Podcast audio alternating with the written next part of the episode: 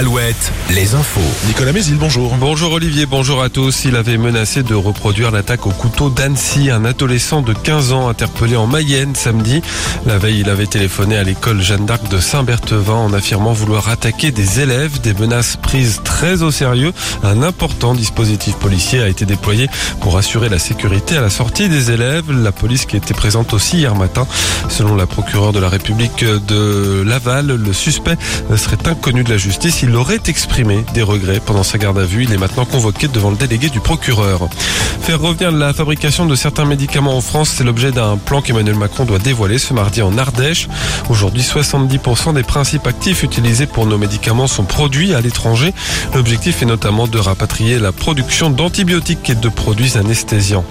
Un détenu de la maison d'arrêt d'Angers s'est évadé jeudi pendant une sortie à vélo. Selon le courrier de l'Ouest, l'homme aurait échappé à la vigilance des gardiens. Ce détenu de 25 ans a pu être retrouvé et interpellé. Il était incarcéré depuis deux mois et purgeait une peine d'un an de prison. Ce sont 119 grandes surfaces casino que le groupe Intermarché va reprendre, 57 d'ici la fin de l'année.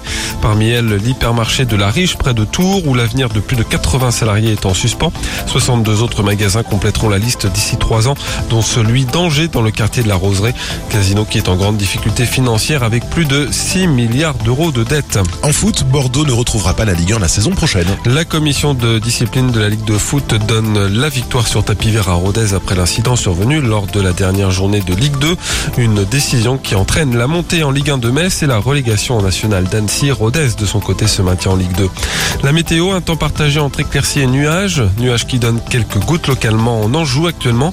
Euh, les orages reviendront dans l'après-midi sur la Vendée, placée en vigilance jaune par Météo France. Les maxis seront comprises entre 25 et 30 degrés. Très bonne journée à tous.